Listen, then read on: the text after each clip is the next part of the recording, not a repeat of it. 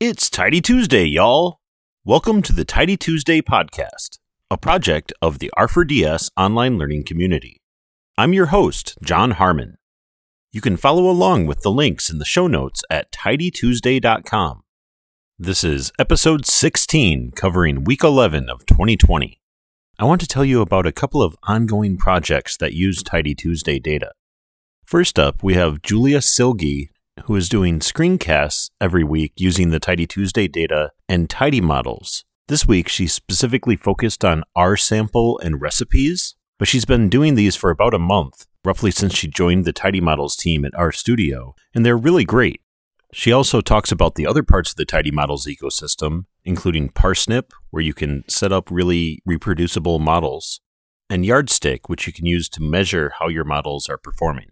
I highly recommend looking at how she puts everything together because she makes it really clear how you can use R to build some really interesting models.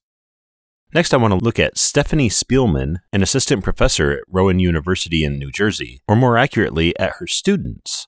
Stephanie is posting a weekly thread of plots by her students using Tidy Tuesday data. You can find them with the hashtag Data Science for Biologists, and she's doing this as extra credit for the students, all of whom are brand new to R, so it's really cool to see what they come up with.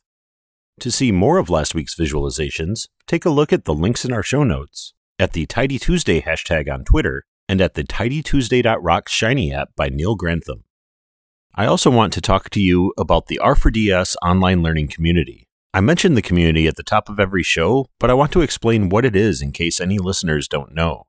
We're active on Twitter, but we have a Slack community at r4ds.io/join, which is where most of the action really happens.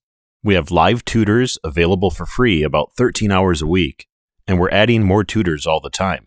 Even outside of the formal office hours, any questions you post are likely to be answered relatively quickly, so stop by and join the conversation. Thanks for listening. I'd like to give a special thank you to Kendall Kapitanakis, Julia Bonmuller, and Chandra Muli Cherukuri. This podcast is entirely listener-supported, so if you enjoy the podcast, please check us out at patreon.com/tidytuesday. A donation can get you a mention on the show or Tidy Tuesday hex stickers. You can find us at tidytuesday.com for show notes and at TidyPod on Twitter. We'll be back next week with a new dataset. Until then, always be learning and keep it tidy.